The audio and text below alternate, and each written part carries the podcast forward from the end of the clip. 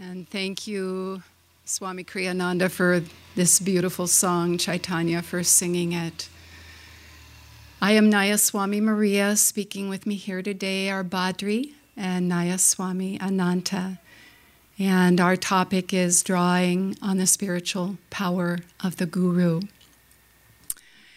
In the spirit of this song and in the spirit of the most exquisite uh, sharing last night from Whispers from Eternity, I wanted to begin with a reading from Whispers. And this is entitled My Guru.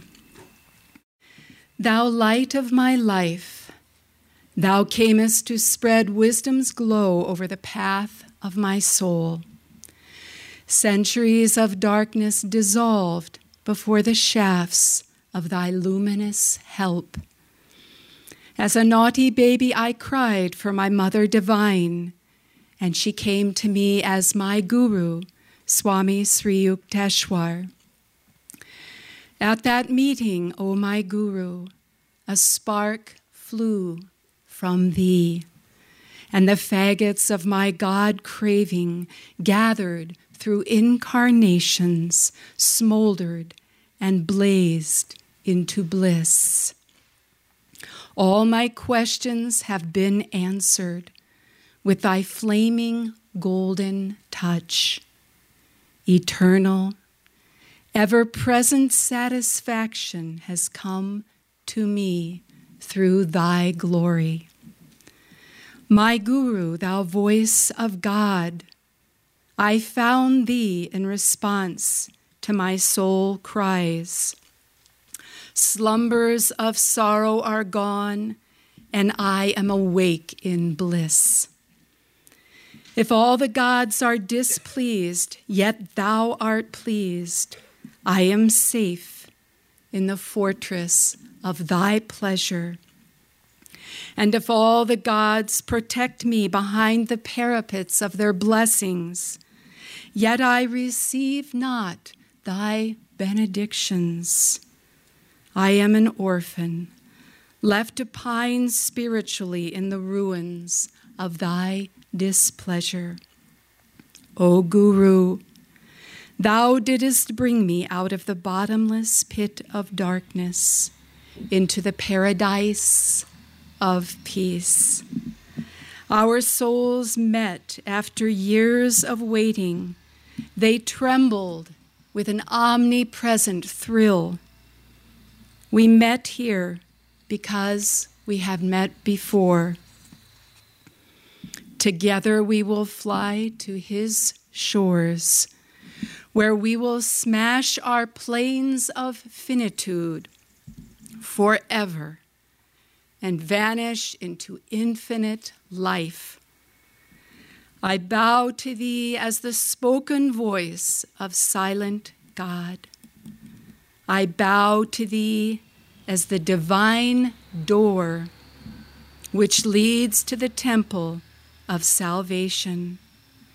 I bow to thee, to thy master, Lahiri Mahasaya, harbinger of yoga in Benares, and I lay the flowers of my devotion at the feet of Babaji, our supreme master. So, drawing on the spiritual power of the Guru, as we all know, what we are talking about here is the energy and the consciousness of the Guru.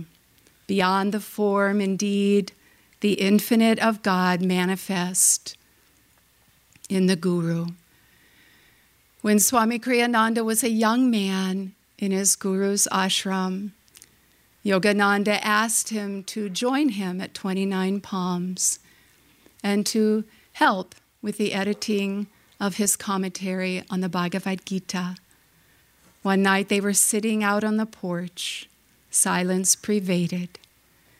And then Yogananda turned to the young Swami Kriyananda, Walter, and said to him, What is it that keeps the earth in its orbit from spinning out into the galaxy?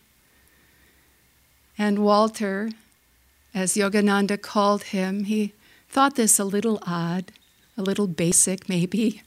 Does Yogananda really want a lesson in astronomy? He doesn't know this. But he dove right in and he said it's the gravitational pull of the sun that keeps the earth in its orbit. And then Yogananda said to him, And what keeps the sun from then totally drawing the earth to itself and consuming it?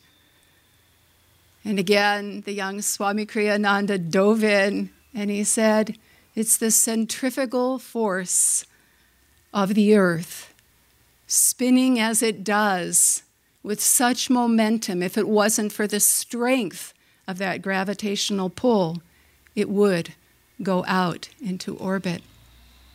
And then there was silence. And Swamiji had the thought, the passing thought, I wonder if there was something deeper here. but he let it go, and a few months went by, and this conversation came to mind, and he thought to himself, aha.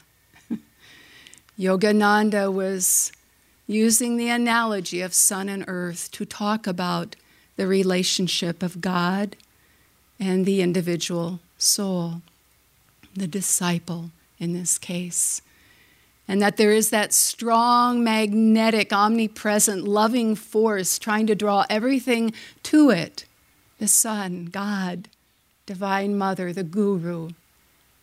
And then there is us, desiring that and yet pulling away from. Swami Kriyananda, in his autobiography, The New Path, he said in the chapter on attunement Rare, alas, is that disciple who feels no inner resistance, born of ego consciousness, to the full acceptance of his guru. That's quite something because I look at you all and it's easy to see your devotion, your dedication.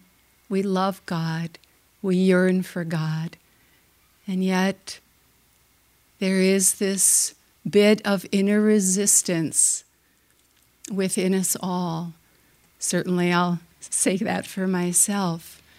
And it doesn't even take shape or a form or necessarily a word or something we can pin it down with, but it creeps in. Many years ago, when Ananda was just getting started in India, it was, uh, we, we didn't even know how we would really go about serving the people of India through these teachings. But many were the thoughts. And there was this thought about going out on the street corners in New Delhi and setting up a table with books and sharing the teaching. And it was about that time that I arrived to help for a few weeks. And I was given the opportunity with one other person living there in India to go out on the street corners of New Delhi. Every day we went out, and this could sometimes take hours. It's I don't know that in good traffic and perfect conditions it takes hours from Gurgaon to New Delhi, but we could get stopped at a checkpoint. We had to exit our cars, sit on the ground for an hour and a half waiting to be allowed through. This was not an uncommon occurrence. We would get there to set up, and no matter what we had done to prepare for that event, the bureaucracy was such that we would land at a place, be set up, and within an hour, uh, a policeman would come and tell us to leave, that we had to move somewhere else. And this could go on for a long time, and it did. And most days we were home very late at night not totally unsuccessful, but indeed it was an adventure. And on this particular day, the electrolytes weren't working, the hat wasn't working. India's hot, it's dirty, it's noisy. There's people we can't even imagine the crowds. And I was over the top, and my mantra was, I'm done. Divine Mother, get me out of here.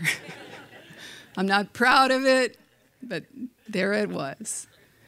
And it was about at that moment that Swamiji called on my friend's phone and he said, I'd like you to meet us here for dinner. That seemed impossible. I don't know how we did it.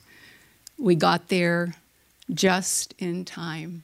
And Swamiji was seated there, and there were people around him. And he motioned me to sit next to him. And just as I came to sit down, he caught my eye. And he said, I hope you will miss us as much as we will miss you. Oops. he saw it. There it was. The thing that was most meaningful to me had flown from my consciousness. Master said, when you're looking at the wave, you don't see the ocean. And I was looking at the wave, the tumultuous waves, everything on the material plane, the busyness, the physical, the human frailty, the physical shortcomings, what to speak of the shortcomings of right attitude in the moment. When we're looking at the wave, we can't see the ocean. And it's the ocean we have to claim.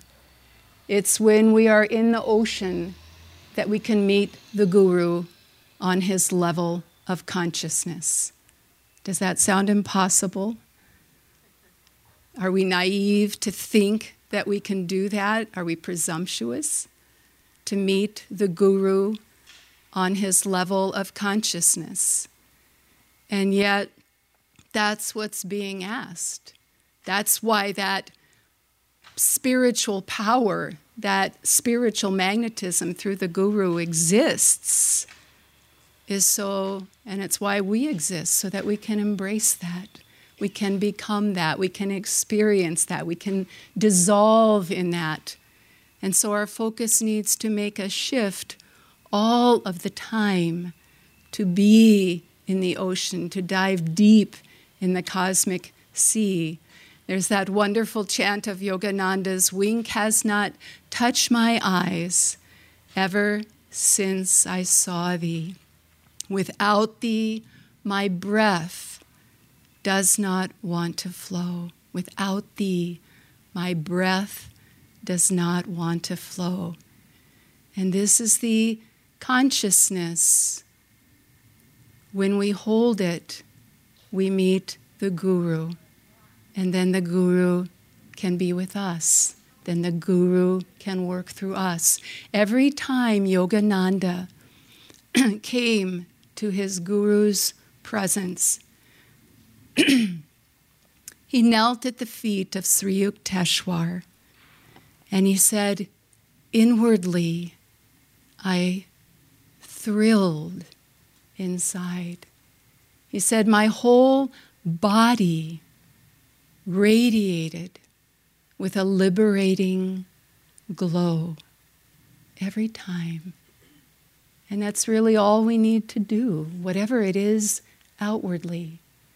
We need to be present at the feet of the Guru, which is to say, at the feet of omnipresence. The Guru is not just a teacher, not just one disseminating a great and powerful teaching. The Guru is the transformer transforming who and what we are to become who we really are within. And in that presence, when we touch that omnipresence, when we feel that liberating glow of God consciousness, Master says all the habits that are in the way, all the desires that are distracting us, all of the samskars of incarnations, these are obliterated, these are dissolved. That's the transforming power of the Guru. It's the greatest thing we have, it's the only thing we have. When Swami Kriyananda reflected on his life before he came to Yogananda, he said, I thought of God all the time. I thought of God all the time. But I never called him. I never called him.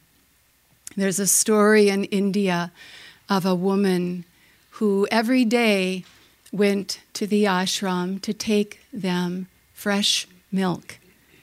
And on this particular day, she had to cross a river. It was in flood, and she couldn't get across and had to wait. And by the time the waters receded, hours had passed. And when she got to the ashram, the teacher, those with him, they said, Where were you? What happened? She said, The river was in flood. I couldn't get here any sooner. And the teacher paused for a moment. Ha. He said, Every day you come here to the ashram, you bring us milk, you, you even sit and listen to these teachings. By these teachings, people's lives are redirected. For some, their entire destiny is altered. And you can't cross the river? and being the great soul that she was, she said, Thank you. Thank you for reminding me. Thank you for reminding me of what is mine and to ask for help. And she returned home, and the next day the same situation prevailed. But this time she closed her eyes, thought of the Guru, and called upon him for his help. And she was led across the river.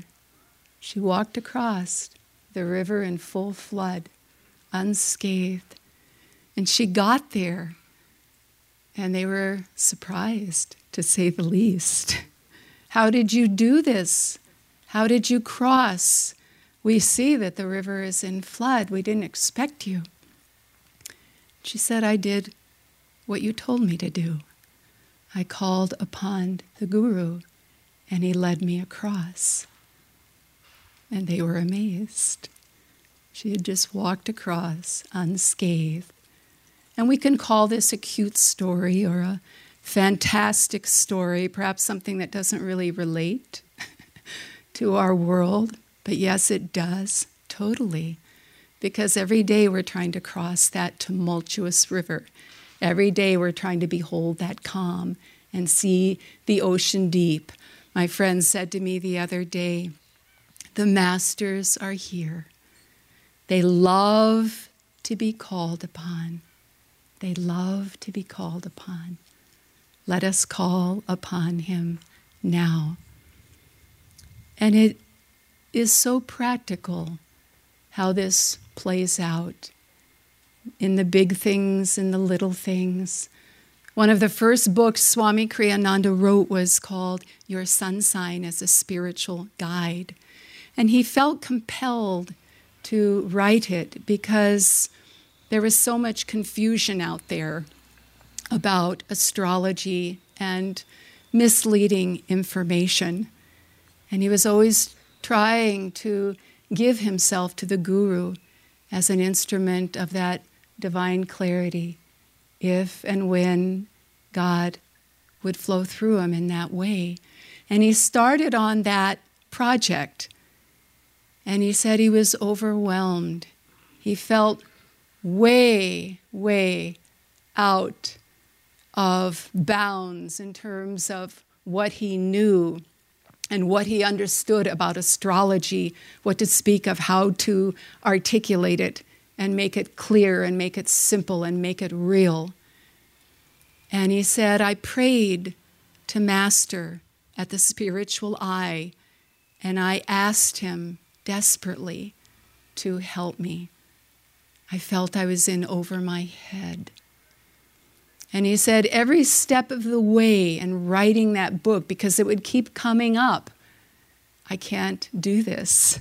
This is more than I'm capable of doing. And every step of the way, he would keep praying to Master.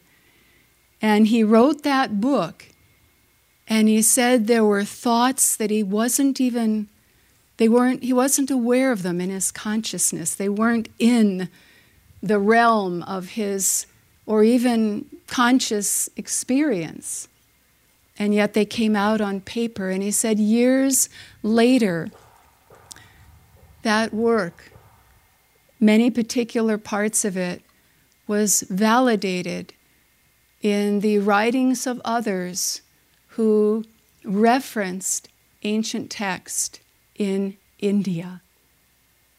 Way over his head, but not over the head, the consciousness, the spirit of the Guru.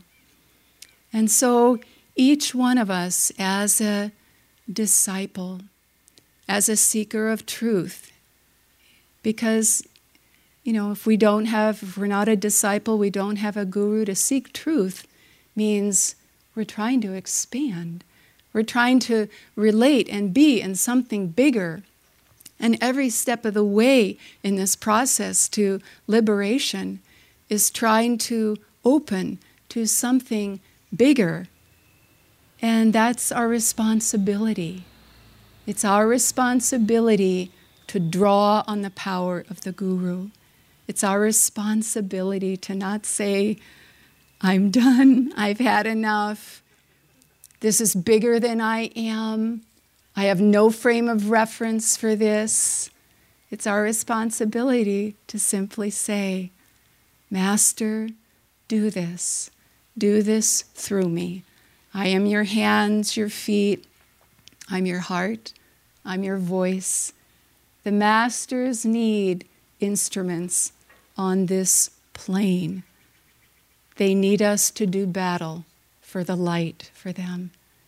And it's our opportunity, it's our blessing, it's our responsibility, and it's grace to take up that opportunity, to take up that divine project for the Guru.